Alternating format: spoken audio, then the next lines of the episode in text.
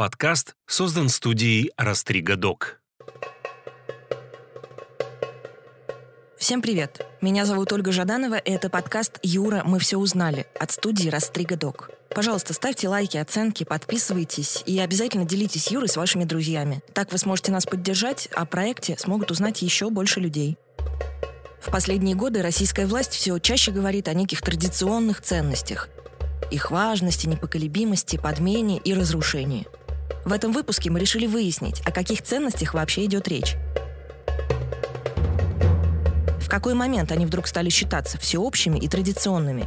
И для чего государство апеллирует к ним? Как впихнуть в резиновый конструкт соборность и русскую вольницу? Почему традиционной семьи не существует? О домострое, культурном коде, национальном чванстве, ксенофобии и скрепах для неуверенных сегодня говорят мои гости. Алексей Кузнецов, историк и журналист YouTube-канала «Живой гвоздь».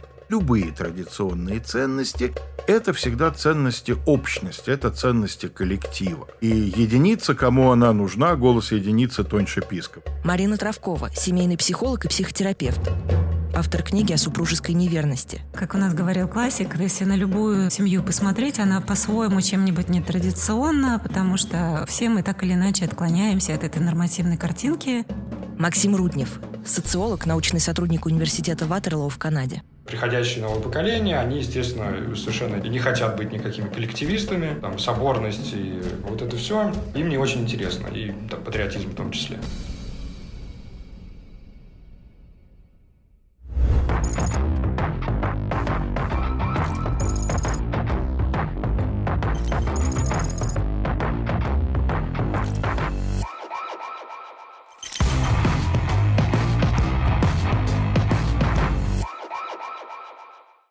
Выражение традиционной ценности, оно достаточно новое, да, это уже вторая половина 20 века. Вещь, которую они обозначают, или точнее называют, она достаточно старая, потому что это ценности, восходящие к традиции. Традиция – это, как мне представляется, в основе своей, как правило, религиозная. Да, действительно, традиционные ценности – это резиновый конструкт, в который можно поместить практически все, что угодно, в зависимости от ситуации. Когда нужно, можно говорить, например, о соборности, подтверждать тем самым коллективизм россиян, скажем, жителей России. В то же время можно говорить о любви русских к свободе и вольнице, апеллировать к абсолютно противоположным ценностям свободы, индивидуализма и самостоятельности. Куда повернешь, так и получится. Зависит от того, кто этот конструкт упоминает, не конструкт, а сочетание слов, я бы даже сказал, потому что содержание там может быть очень разным. Может оказаться, что мы понимаем их слишком широко, потому что на самом деле для любой сферы общественной жизни есть свой набор ценностей. Как для либерализма, например, бывает либерализм политический, бывает либерализм экономический, да, можно еще какие-то, философские, в конце концов. Вот то же самое и с традиционными ценностями. Если мы не уточняем и не оговариваемся, то обычно под ними понимаются семейные ценности. В несколько более широком контексте вообще ценности общественной морали. Но, конечно, конечно, могут быть традиционные политические ценности. И вот смешение семейных и политических – это, на мой взгляд, главная проблема сегодняшней нашей российской общественной жизни. Легко могу себе представить традиционные экономические ценности. Например, стремление к накопительству или осуждение накопительства. Тоже вполне себе такая традиционная ценность и то, и другое. Традиционными ценностями, если пытаться давать определение, мы сегодня понимаем то, что в нашем представлении составляет часть нашей национальной ментальности. Наши предки верили в это. Точнее, мы верим в то, что наши предки верили в это.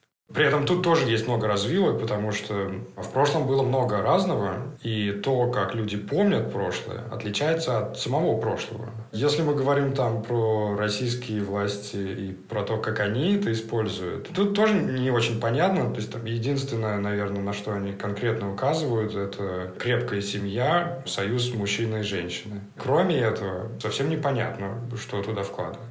И когда нам их транслируют, вроде бы как будто бы говорящие знают, о чем говорят, и там образы сразу всплывающие перед глазами. Это семья, где, сказать, мама, папа, да, несколько детей. Крепкая, улыбающаяся, все вот это. Как мы знаем, опять же, в последнее время, видимо, в традиционные ценности не входит никакая ЛГБТ-риторика, не входят разводы, аборты, ну, то есть это такое государственное, направленное на репродукцию, такая пронатальная политика, и внутри нее такое существующее самостоятельное некое тело. При этом, разумеется, это конструкт, и как любой конструкт, понятно, что семья — это тоже не что-то, что можно руками потрогать, мы так называем, объединение людей по определенному признаку. Если традиционные ценности пробовать пощупать, то они, конечно же, чем ближе на них смотришь, тем больше она и рассыпается. Просто по той банальной даже причине, что идет куда-то прогресс, меняются какие-то условия нашей жизни, и так называемой традиционной семьи, но ее уже нет в том патриархальном дне, когда если туда, да, кивать на крестьянский уклад, ее, в общем, и там не было такой, как ее сегодня представляют, и смертность детская была совершенно другая, и отношение к человеческой жизни другое, и отношение к жизни ребенка другое, да, вот это Бог дал, Бог взял, потому что банально не было контрацепции, было много детей, так сказать, кто выжил, тот выжил, другая медицина. То есть натягивать одно на другое совершенно, конечно, неразумно, и абсолютно любой из гуманитарных наук исследователь, который на этот конструкт внимательно смотрит, вам про это скажет. Что, конечно же, это некая такая химера, так как нам ее подают, ее никогда не было. Не было никогда такой традиционной семьи. Соответственно, все шутки про то, что тут каждый примерно россиянин воспитан, да, и выращен однополой парой, мама и бабушка, и они только сдули шутки. Это наша самая традиционная семья. Когда власть начинает говорить о семье, они имеют в виду прежде всего, наверное, рождаемость. И про это тоже было много разговоров. При этом рождаемость совершенно никак не связана с желаниями власти. Рождаемость напрямую связана с уровнем благополучия, с уровнем материальной обеспеченности. Когда семьи уверены в том, что они смогут прокормить своих детей и дать им достаточно хорошие условия, то они решают рожать и иметь детей. Если ситуация очень нестабильная, там, условно говоря, как в 90-е была, как сейчас, то, естественно, никто не хочет рожать в такой ситуации,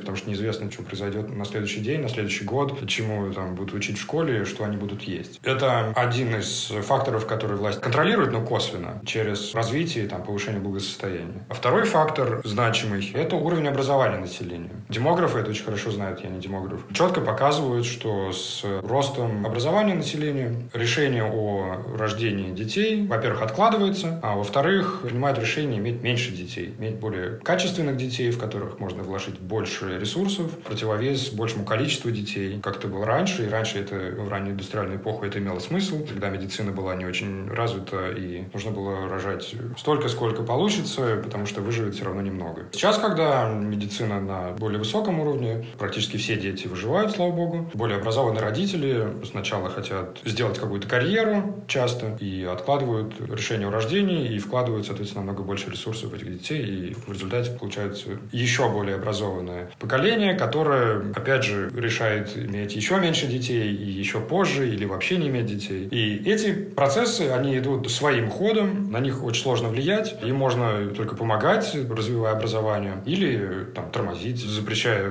образование, пытаясь внести какие-то религиозные нормы в общество. Но даже если власть пытается это делать, то все равно это, скорее всего, не получится, потому что ну, там есть пример Ирана, в котором относительно либеральная власть сменилась на ультрарелигиозную, но даже там количество детей, рождающихся, сокращается с каждым десятилетием и довольно драматично сокращается. И возраст вступления в брак становится более высоким для женщин. Ну, в общем, эти процессы, они практически неконтролируемые с точки зрения власти, чтобы они не пытались говорить. Любые традиционные ценности – это всегда ценности общности, это ценности коллектива. И единица, кому она нужна, голос единицы тоньше писка. Вот это вполне себе традиционные ценности. Отрицание индивидуальной свободы, потому что традиционные ценности всегда говорят о том, что любая индивидуальная свобода, которая на них покушается, выступает не просто против некой божественной воли, это само собой, но и выступает против коллектива. Да? Ты противопоставил себя коллективу, если ты говоришь о том, что они не согласны согласуются с твоим личным выбором. То есть это как бы команда «стройся». Если мы возьмем еще сравнительно недавно бытовавший в российской школе учебник обществознания, там четко говорилось, что отсылка к традиционным ценностям – это один из важных таких маркерных признаков авторитарного режима. Авторитарный режим опирается на церковь и армию, как на общественные институты, а эти два общественных института чуть ли не главные рассадники того, что мы называем традиционными ценностями. Понимаете, в кризис такие вещи не очень работают. Начинать надо до кризиса, причем задолго. Апеллирование к традиционным ценностям штука не быстрая. Потому что когда приходит какой-то политик такого вот прорывного, нетрадиционного, простите за игру слов, типа, ему нужно что-то более энергичное, какая-то более привлекательная конфета. Потому что традиционные ценности, они такие желеобразная штука. Поэтому это как раз скорее для классического консерватора. Вот когда Франко апеллировал к традиционным ценностям в Испании, это было понятно. Ну вот он классический авторитарный политик. Если говорить о изменении ценностей с течением времени, Здесь я бы не стал употреблять слова типа развитие, потому что это предполагает какое-то предписанное направление изменения этих ценностей. Всякие ценности хороши, и общества живут достаточно успешно, разные, с очень разными ценностями. И здесь скорее разнообразие является такой метаценностью. Но исторически действительно складывается так, что религиозность снижается, и в связи с этим снижается акцент на религиозных ценностях, на главенстве старших поколений, в частности. В условных традиционных обществах, до индустриальных, аграрных, пожилые люди очень ценились как источники знания, поскольку большинство населения было неграмотным. Люди более старшего возраста расценивались как накопители, как книжки на ногах. Ну, естественно, когда с приходом модернизации, индустриализации, пожилые люди уже не выглядят настолько мудрыми, и естественным образом их роль вообще апеллирование к старшему поколению как к источнику некой мудрости, уважения к старшему поколению, оно угасает. Ну, не знаю, как тут говорить про потребности общества, но вот есть какие-то такие естественные механизмы, которые к этому приводят. Грубо говоря, там, к угасанию условных традиционных ценностей. Действительно, есть общества, в которых по-прежнему очень сильна роль религии, и в этих обществах сохраняется пиетет к старшему поколению. Но это не все общества, и в наших исследованиях мы проследили четко, что это происходит только в странах с распространенным исламом, в исламских обществах, большим количеством мусульман. Даже в странах с конфуцианской культурой, в которых прописано уважение к старшему, как одна из основных ценностей, прежде всего Китай и окружающие страны, находящиеся под влиянием, там уважение к старшим очень сильно зависит от уровня индустриализации. Каким-то образом это уважение к старшим, филиал пайти, оно куда-то делось, как только страна вступила на индустриальный путь развития. А вот в исламских обществах, видимо, просто в силу особенностей самого ислама, это не ушло. И это, конечно,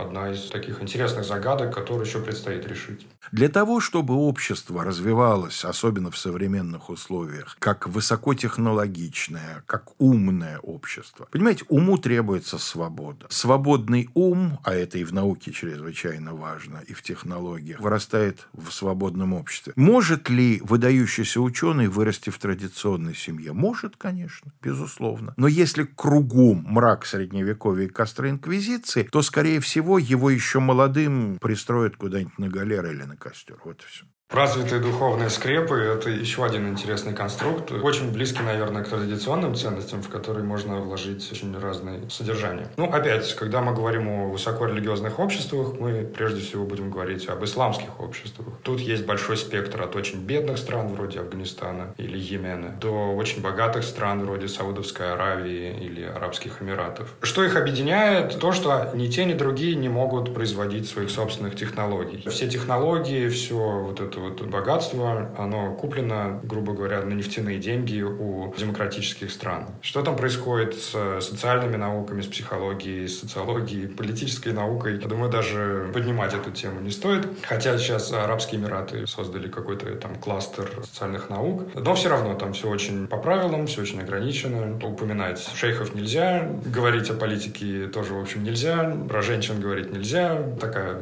интересная версия социальных наук. Ну и, естественно, Естественно, нигде даже рядом с лидерами или даже со средним уровнем развития этих социальных наук они не стоят. Может быть, и возможно какая-то глубоко религиозная культура, в которой процветают какие-то новые идеи. Но даже это звучит немножко как оксиморон, потому что религия, и особенно такая консервативная религия, как ислам, она все-таки про правила, которые записаны в Коране, которые были записаны довольно давно, которым нужно беспрекословно следовать. В этом смысле, мне кажется, что религиозная среда затрудняет движение этих свободных идей и, как следствие, скорее всего, затрудняет технологическое развитие. История и существующий ландшафт скорее это подтверждает. В понимании народа, как части народа, да, как говорил Платонов без меня народ не полный. Как мне представляется, народ понимает по традиционными ценностями в первую очередь семейные и околосемейные. Да, то есть ценности частной жизни. Что касается власти, она намекает на эти ценности, но про себя, я думаю, имеет в виду совсем другое. Она имеет в виду как раз ценности политические. Если говорить о нашей власти, покорность, признание божественной природы любой власти, общественную пассивность, да, ну, в общем, такую такую своеобразную варовскую троицу 30-х годов XIX века. Ну, например, в современном российском обществе пока, как мне кажется, хотя здесь, конечно, социолога лучше бы спросить, не очень явственно среди набора традиционных ценностей звучит мысль о том, что женщина должна быть а. беременной, б. на кухне. Вполне возможно, что к этому придет, потому что это будет логическим развитием и продолжением того, что мы уже имеем. Но пока это не звучит, не говорится о том, что высшее образование для женщины избыточно, что женщины должны занимать карьерные места после того, как закончатся претенденты мужчины, этого пока у нас вроде бы нет. Вот эта постоянная поддержка института брака, формы брака, где мужчина и женщина, она же корнями своими уходит еще вот в религиозные разные контексты. И, как правило, она там, откуда да, это все исходит, это связано с репродукцией и с контролем над женщиной, над ее репродуктивными циклами. Чтобы быть уверенным в своем отцовстве, появляется вот в институте, где значит, власти, где доминируют мужчины, всякие элементы контроля женщины, как мы знаем, на территории России это лет только 150, там всего лишь как получили всякие права. По миру где-то даже и того меньше. Соответственно, женщина, в общем-то, была чем-то, как я говорю, к сожалению, между там, дорогой мебелью и драгоценным домашним скотом. Ее нужно было передать от отца к мужу, как некий объект, который в том числе такой сосуд, который может вынашивать будущее драгоценное потомство. От этого зависела ее, собственно, качественность, в кавычках, чтобы она должна была быть неприкосновенным, непорченным товаром, все эти какие-то регуляции на эту тему восходят там аж к древним индийским истокам. Там уже есть в литературе упоминание, что ежели, значит, кто-то испортил чью-то дочь, он что-то там выплачивает. Это все не про женщину как человека, как личность. Это такие регуляции имущества, чьей-то движимости. Все портреты и все наши представления, сказки о романтической любви, где, значит, они двое соединяются, они никогда не подразумевали равенство. Они все рассказаны и написаны до последних, опять же, там лет 120 до 150, из контекста, где женщина даже не мыслит никакой другой карьеры, у нее нет никакого другого социального лифта, она может только прилепиться к мужчине. Это как воздухом дышать, и никаких других вариантов даже не подразумевается. Поэтому, когда мы якобы ту традиционность переносим на сегодняшний контекст, довольно натянуто, и получаем совершенно другие смыслы. Для многих обществ, безусловно, одна из важных ценностей в этом наборе. Так что набор меняется, меняется во многом именно потому, что власти это либо нужно, либо не нужно. Значит, видимо, нашей власти на сегодняшний момент пока это не нужно. Понадобится, мне, правда, трудно себе представить, зачем бы это могло понадобиться, но если вдруг понадобится, можно не сомневаться, что заговорят о том, что самим Богом женщина создана именно для того, чтобы быть хранительницей семейного очага, и нечего лезть в совет директоров или там даже на какие-то менее заметные посты. Ну, первые наборы, наверное, самый крупный по сей день, это церковное учение в той комбинации, которую она образовывала с тогдашней властью. В каждый момент это было по-разному. Пожалуй, в наиболее таком художественном и законченном виде эта концепция изложена в «Домострое». Соответственно, это середина XVI века. Это вполне классический, просто действительно достаточно ярко и образно для того времени, да и сегодня интересно читается, изложенный вот эта самая концепция того, как должна быть устроена жизнь в семье, как должны строиться взаимоотношения, как должно вестись хозяйство, как должны воспитываться дети. Поскольку автором домостроя, несомненно, является духовная особа протопоп Сильвестр, то ясно, что это позиция, которую занимала, ну, по крайней мере, определенная часть клириков того времени. Другой набор – это уже упоминавшаяся Уваровская Троица или Уваровская Триада самодержавие, православие, народность. Это попытка выстроить своего рода государственную идеологию в Николаевское правление, значит, вторая четверть XIX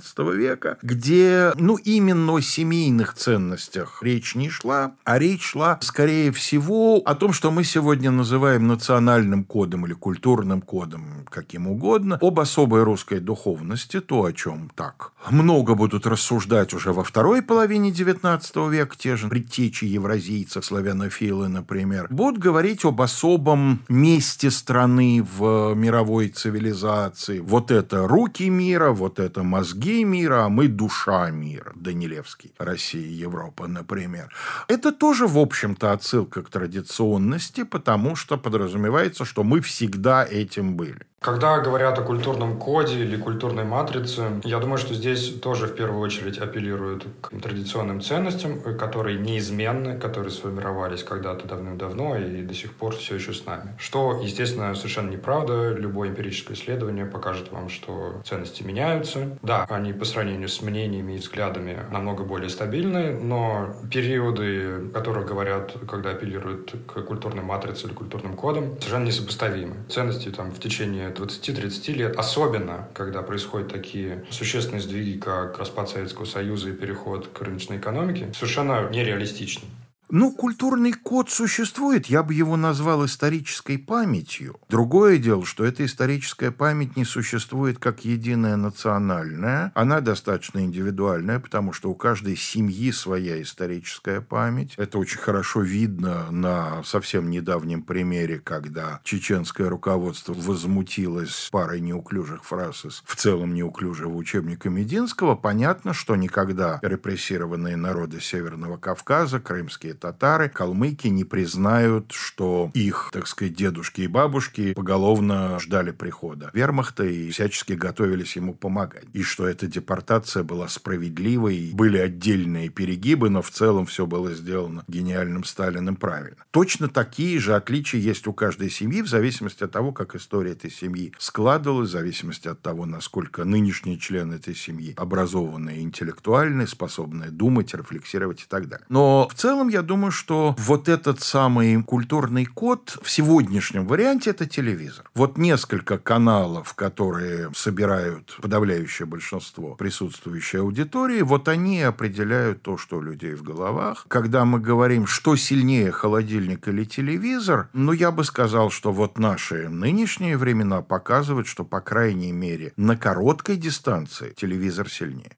Я думаю, что когда говорят о культурной матрице и культурных кодах, то эти понятия нужны для построения национального государства. Для национального государства нужно, чтобы люди верили в то, что у них народ есть, и чтобы вообще создать понятие какого-то народа, нужны какие-то общие символы, которые бы отличались от символов соседей и там других стран. Придумывают флаг, герб, легенды, всякие мифы придумывают. Можно еще придумать такие культурные матрицы или культурные коды. С одной стороны, в них не обязательно есть какой-то вред. Да? Есть смешные мифы там, про то, что русские любят водку и пьют ее все время. Ну, хорошо, на уровне шутки или байки это смешно, и даже, может, приятно и интересно, никому не вредит совершенно. Но когда это начинают использовать для построения национального государства и для подчеркивания различий с окружающими людьми, тут уже может возникнуть какой-то вред, который будет разъединять людей людей соседями, когда подчеркивается отличие. Это может вызывать ксенофобию, вражду и просто приводить к массовым конфликтам. Те люди, которые это утверждают, занимаются самым дешевым, на мой взгляд, самым опасным вариантом популизма. Они подкармливают существующую, наверное, у каждого народа, потому что это в нас от обезьяны, я в этом глубоко убежден, такое качество, как национальное чванство, как национальная спесь, как ощущение, что ты хороший, крут уже тем, что ты принадлежишь к лучшему на свете народу. То есть тебе даже работать над собой не надо. Да, вот уже тот факт, что ты родился русским или французским, французом или американцем или бразильцем, уже делает тебя исключительным. Ну, как это может не понравиться? И это, конечно, делается не дураками, а подлецами. Эта работа, безусловно, направлена на то, чтобы отвлечь людей, настроить их, натравить их на других таких же людей, отвлечь их внимание от того, кто ими руководит, как ими руководят. Но это всегда очень удобная такая вот карта, что у нас есть внешний враг, объединяемся, да, забываем о внутренних проблемах. Население уходит, опять же, вот в эту всю тему, что ну и что, что там дороги, да, неровные, школы разваливаются, в 70 километрах от Москвы электричества нет. Не до этого нам. У нас враг на границе, нам надо объединяться. И также нужен враг внутренний, чтобы было на кого сваливать, с кем бороться. И пугая какой-то категории людей всех остальных, это принцип разделяя властвует. Условно говоря, люди понимают, что абсолютно все все равно, даже если, скажем, человек себя не относит к ЛГБТ-популяции, но он растет и видит, что кого-то травят, и он, занимая вот эту условно правильную сторону и присоединяясь к травле, он все равно разрушается, потому что страх, понимание, что если ты вдруг окажешься не таким, с тобой будет то же самое, он теперь живет внутри каждого из нас. И я бы сказала, что это самая такая психологическая мишень и цель. Вообще посеять этот страх и постоянного внутреннего цензора про то, что соответствуешь ты или не соответствуешь. И тогда ты становишься легко управляем. Тогда ты, чтобы соответствовать, будешь и первым сам добровольные доносы писать, и маршем ходить, и инициативы всякие дурацкие предлагать, изо всех сил стараться показывать, что ты тут свой.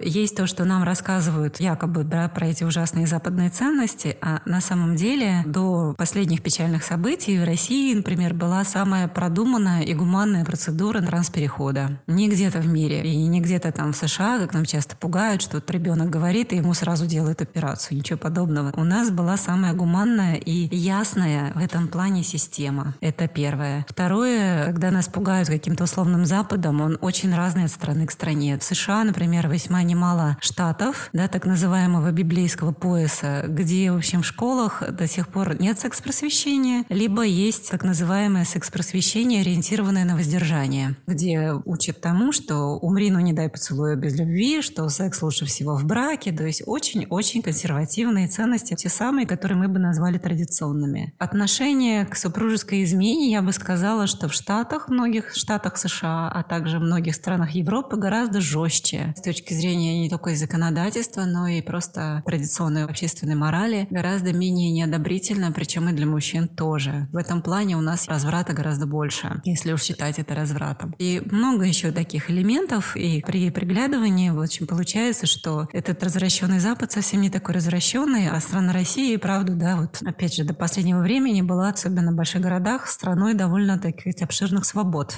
Давайте вспомним пирамиду Маслоу, да, в самом ее простом варианте, когда она состоит из пяти слоев. Две фундаментальные базовые, то, что называется биологическими потребностями и экзистенциальными потребностями, то есть потребность в чувстве безопасности, в какой-то хотя бы минимальной уверенности в завтрашнем дне и так далее. Но это идет в основном от нашей биологической природы, поэтому ничего удивительного в том, что это одинаково, это и в Африке также, и в Азии также будет. А все, что сверху, вот три последние, они, конечно, различаются достаточно существенно. Социальные, престижные и духовные потребности различаются достаточно значительно. Ну, как сказать, вот возьмем разные архитектурные стили. Конечно, выглядят дома очень по-разному, но по сути-то своей это дом. Если это жилой дом, это жилище. А уж как его украшают, какая там форма окон, есть симметрия, нет симметрии, это, на мой взгляд, вторично.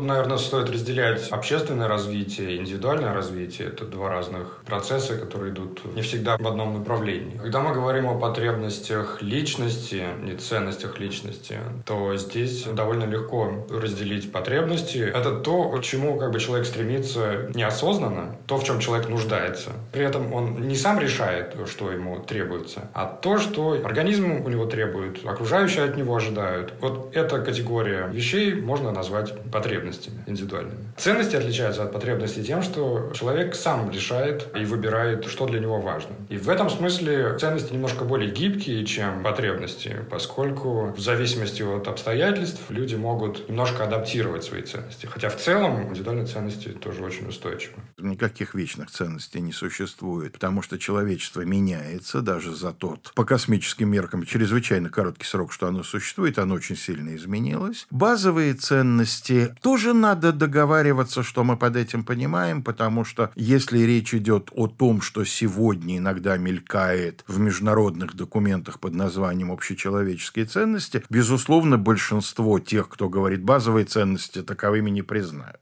Слово «базовый» здесь указывает не на то, что они самые важные, а на то, что они самые абстрактные. Они фундаментальные в том смысле, что они наиболее обобщенные. Ну, например, когда мы говорим о ценностях универсализма, в который входит очень много более конкретных ценностей. В ценности универсализма входит там забота о природе, равенство возможностей, права человека тоже туда могут входить. Вечные ценности, ну, это тоже такое очень неточное, используемое в общении, скорее, указание на что-то, что было в прошлом и что вроде бы должно быть важным сейчас. Наверное, это скорее в терминах социальных наук, в терминах психологических, когда люди говорят про вечные ценности, они скорее имеют в виду такие социальные нормы. Не то, что они считают важным, а то, что они хотят, чтобы было нормой, чтобы что-то, что окружающие люди бы ценили и чему бы следовали. Да, тут есть такая тонкая игра между ценностями и нормами. Когда мы говорим о ценностях, это обычно персональные ценности. Это то, что для человека конкретного важно. И то,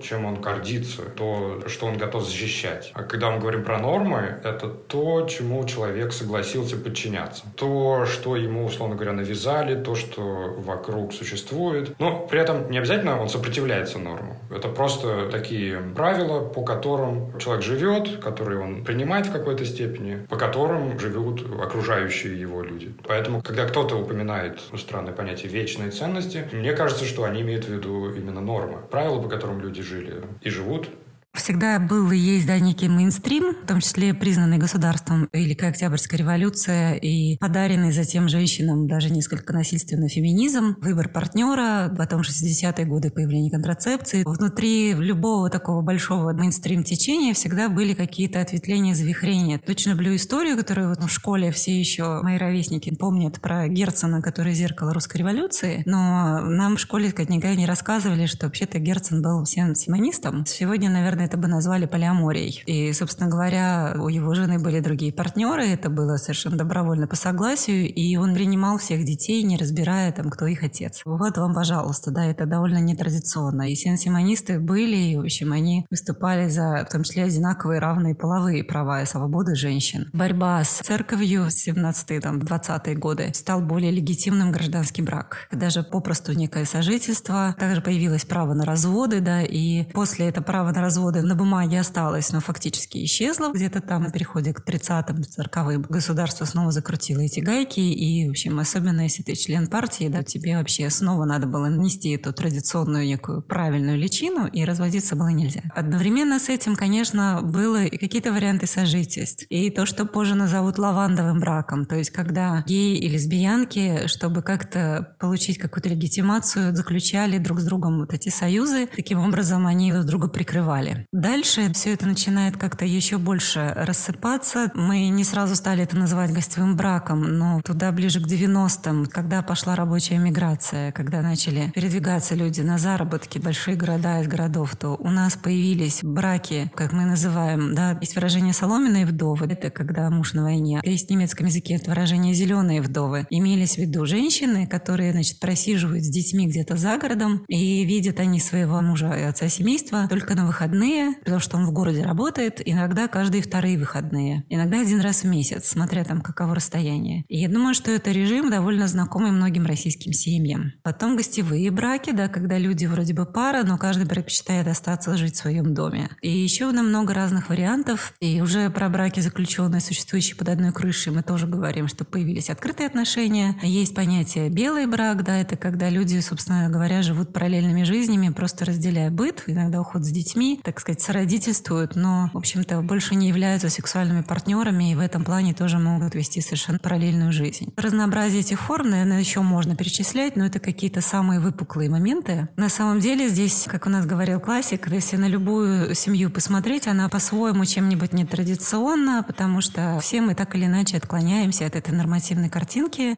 Я бы сказал, были удачные случаи внедрения как раз нетрадиционных ценностей. И думаю, что, может быть, это не главная причина, что немалую роль сыграла как раз усталость от традиционных. Я говорю о том, как, по крайней мере, молодая часть населения восприняла 20-30-е годы. Для меня, по крайней мере, безусловно, то, что действительно увлечение значительной части советской молодежи коммунистической идеологией произошло как протест против навязывания исследования в самом замшелом виде таких вот государственнических воззрений по семейному, национальному, религиозному и другим вопросам. Вот это как раз реакция на традиционные ценности. А так, понимаете, это те ценности, которые внедрить, как мне представляется, с нуля нельзя. Конечно, они должны на что-то опираться. А вот подкорректировать, подрезать, подмазать, подштукатурить и в конечном итоге иногда выдать почти за противоположное. Вот это можно, вот это и есть идеология психологическая работа.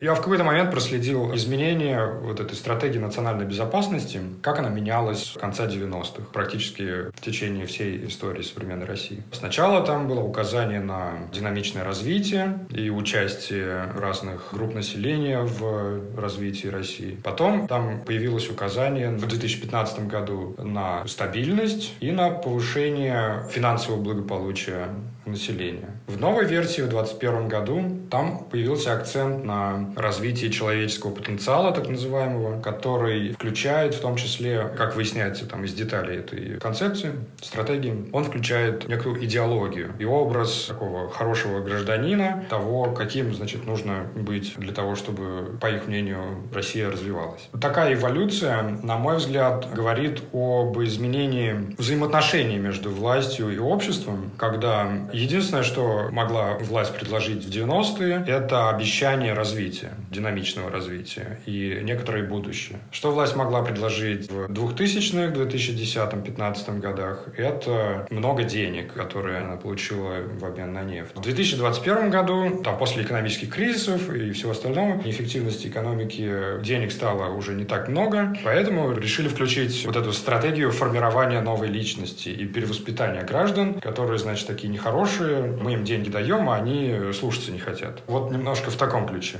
Если смотреть на это с точки зрения культурных и демографических особенностей руководства, которые причастны к созданию этих документов, и особенно на поколенческие различия населения России, то можно заметить, что стратегия национальной безопасности, ценности там перечисленные, она отражает скорее ценности старшего поколения. Причем не старшего, а самого старшего поколения, которое стремительно исчезает в силу естественных причин. В той же стратегии подчеркивается усиливающийся разрыв в ценностях, и я думаю, что здесь как раз имеется в виду разрыв ценностей, которые разделяет руководство, и ценностей, которые изменяются в России. Потому что приходящее новое поколение, они, естественно, совершенно не хотят быть никакими коллективистами, и там соборность, и вот это все им не очень интересно, патриотизм в том числе патриотизм. Это наша традиционная ценность положить жизнь за Отечество, так сказать, животы свои за други своя, что порядочный человек не рассуждает, а берет ружье и идет. Ну, это же такая элементарная, такая простая манипуляция. Вот это вот мерзенький, гаденький лозунг «своих не бросаем», ну, самый мало сведущий в нашей отечественной истории человек прекрасно знает, что во взаимоотношениях государства и общества это было постоянное бросание желание своих.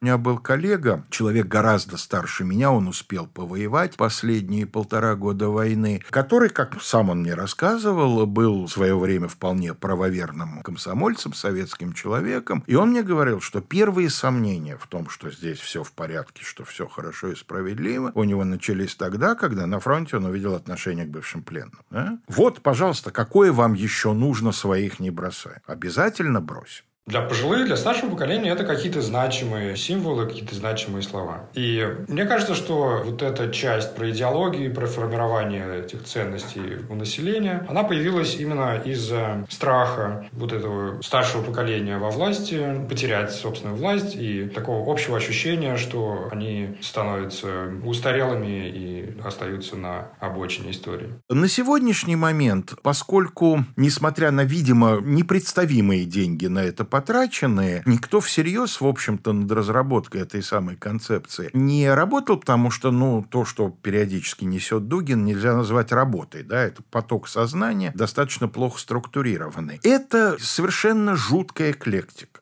Если начать разбирать, ну, понимаете, это все равно как салат оливье обратно разобрать на составляющие. Это нордические фашистские бредни, теория вселенского холода, мы как мировая Арктида и так далее, гиперборея, как угодно это назовите. Вот здесь патерналистская концепция государства, да, сидите тихо, не вякайте, государство лучше знает, государство единственный европеец в России. Вот здесь какие-то отдельные религиозные фрагменты, хотя, опять же, если это вот разобрать на изначальные составляющие, разложить по чашкам, то церковь, я думаю, на некоторые достаточно брезгливо к ним отнесется. Вот это какие-то пережитки коммунистической теории в популярном виде, в котором ее скармливали в 70-е годы, потому что понятно, что в старшем поколении это сидит неистребимо и никуда это не денешь. Вот этот рассказ о том, что есть этот Запад, и он пытается нам подсадить свои ценности, он рассчитан на того, кто там никогда не был, никогда его не видел, никак себе его не представляет. И снова, да, это такой мифический Запад, который мы слышим, да, голосами пропагандистов, и он какой-то страшный, ужасный. И, в общем, я думаю, что тоже поколение мое и постарше, да, здесь ловит определенные флешбеки с железным занавесем Советского Союза, всеми этими дивными историями, когда, значит, нам долго рассказывали, что мы страна победившего коммунизма, социализма, идем к коммунизму, а потом кто-нибудь выезжает в командировку в какую-нибудь Болгарию, видит просто ассортимент магазине и падает в обморок от этого контраста. До этого политического момента все равно были люди, которые были гомофобны, просто по убеждениям своим. Это во многом связано с отсутствием какого-то просвещения и недонесения до последней актуальнейшей, которая уже всему миру известной информации, да, потому что уже все проверено, перепроверено и безумное количество аргументов. Почему? Это же не просто, как у нас желтые газеты пишут, проклятый Запад решил там, да, всех развратить. За этим всем стоит там годы исследований и сотни лет человеческих страданий. В этом вопросе да, поставлены какие-то точки, и это уже как бы ну, неоспоримо. Политический момент в том, что власть имущие могут этой информацией как-то распоряжаться, и они могут решить распоряжаться ее так, что населению не давать, а давать населению пугалку, выделять какие-то группы людей, которых мы будем не любить, по принципу как бы дружим против них, мы будем объединяться. Это регуляторный механизм про поиск внешнего и внутреннего врага, и на этом фоне очень удобно строить риторику, что нация объединяйся, потому что вот сейчас тебя тут поглотят. Извне, значит, всякие злобные. Другое дело, что можно не сомневаться в том, что это замечательно отзывается в головах немалой части наших с вами сограждан. И, как мне представляется, тоже не надо искать сложного объяснения. Это из той же самой серии, что гордиться тем, что я русский. Хотя никакой моей заслуги в этом, разумеется, нет, да и моих родителей тоже. Гордиться тем, что ты э, придерживаешься традиционной сексуальной ориентации, да, но это же не что-то, что является результатом твоей деятельности. Это определенная в большинстве случаев, а может быть и во всех случаях, я не биолог, предопределенность. Но вот эта вот ситуация, когда ты горд тем, что ты принадлежишь к статистическому большинству, она же не на все другие такие ситуации как бы переносится. Поэтому тот сигнал, который посылают обществу, достаточно простыми словами, будь как все, как только ты выделяешься, как только выясняется, что ты хоть в чем-то нетрадиционен, биологически, политически, как угодно, ты уже как минимум подозрителен. Я вот упомянул о том, что, по моему глубокому убеждению, это в нас от обезьяны. Ну, не только от обезьяны, это вообще в нашей биологической природе, потому что одна из важнейших вещей, по крайней мере, у высокоорганизованных животных, это определиться в системе свой-чужой. Вот это моя стая, а вот это не моя стая. Вот это мой прайд, а вот это не мой. Вот здесь свои, вот здесь чужие. И, в принципе, традиционные ценности, конечно, мощнейший инструмент, работающий на то, чтобы определиться даже не столько с тем, кто свои, сколько с тем, кто чужие. Борьба с этим чрезвычайно сложная вещь, потому что любая борьба с э, биологическим началом крайне трудна. Ну вот есть у нас инстинкт самосохранения. Мы можем сколько угодно превозносить подвиг. А что такое подвиг? Подвиг – это забвение этого инстинкта хотя бы на какой-то короткий срок. Но для того, чтобы оказаться к нему готовым, требуется колоссальная душевная работа. Для того, чтобы подняться над животными инстинктами, требуется ежедневная работа. Это нельзя сделать раз и навсегда. Поэтому традиционные ценности, я думаю, будут существовать всегда, и я, собственно, ничего против них не имею. У моих там бабушки и дедушки была вполне традиционная патриархальная семья. Их это устраивало. Я только за то, чтобы это никогда не делалось единственным приемлемым вариантом, чтобы у человека был выбор. И вот когда у человека будет выбор, и те, кто захотят жить так, как это диктует традиционная христианская, традиционная мусульманская, традиционная иудейская, любая другая традиционная религия, и они будут так жить, и никто им не будет мешать, если только при этом там детей бить не начнут, ссылаясь на то, что кто жалеет розок для чада своего количества. Это современное общество, я надеюсь, с этим согласиться не может, хотя у меня уже появились сомнения, тогда это и будет, мне кажется, общественное дело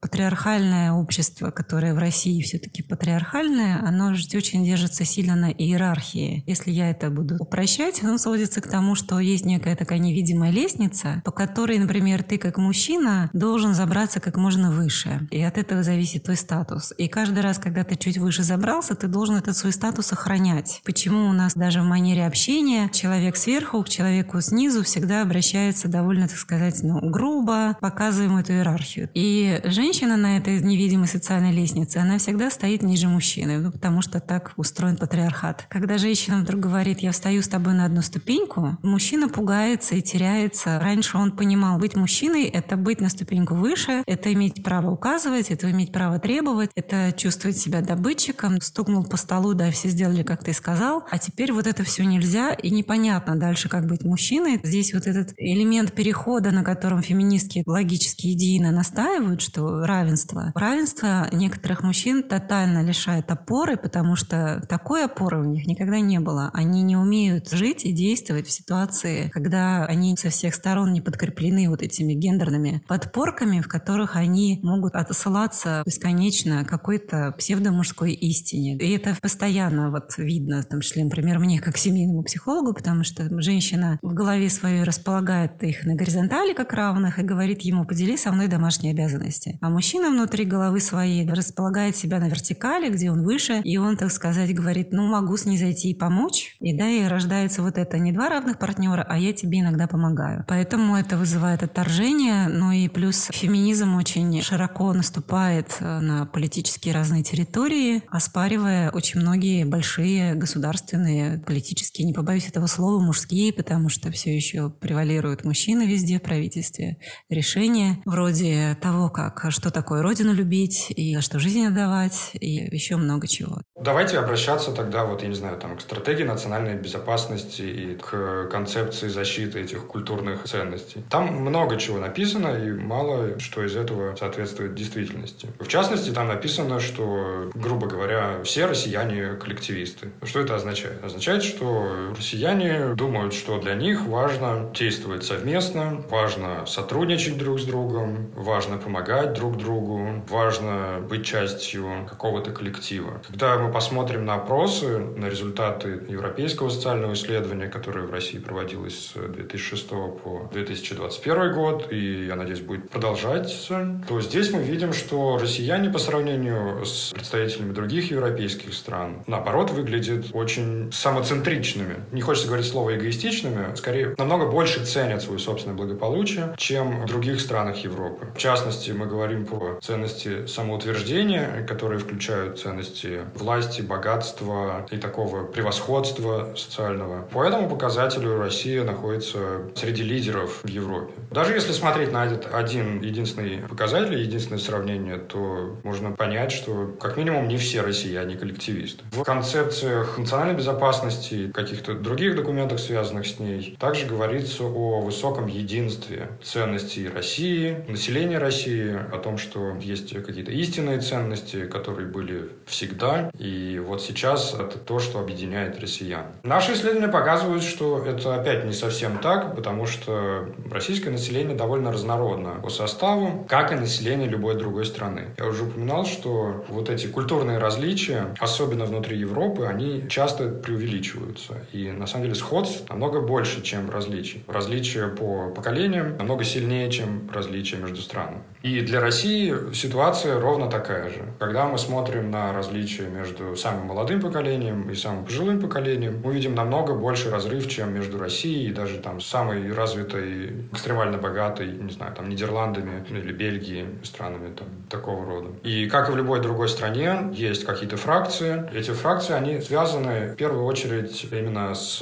поколенческими различиями, с возрастными различиями, а не с какими-то региональными различиями или там национальностью. Здесь именно речь о поколениях, потому что достаточно четко прослеживается связь между поколением, которое помнит еще Советский Союз, особенно поколением, которое выросло и социализировалось в Советском Союзе. И у них есть определенные взгляды, у них больше взгляд в прошлое. И это объяснимо, потому что это поколение, которое в целом проиграло от реформ 90-х и было вытеснено из рынка труда. И, в общем, чего там говорить, российские пожилые имеют один из наиболее низких социальных статусов вообще во всем мире по сравнению с другими частями общества. Совершенно, конечно, другое поколение, которое видело совершенно там другой телевизор, условно говоря, в 90-х, и совершенно еще одно новое поколение, которое получило доступ в интернет и вообще ко всем ресурсам, которые есть в мире. Именно эти культурные сдвиги межпоколенные, они намного важнее, чем межстрановые, внутристрановые, там, этнические или какие-то еще либо разрывы в ценностях. И поэтому, когда говорят о каком-то единстве ценностей россиян, то это неправда.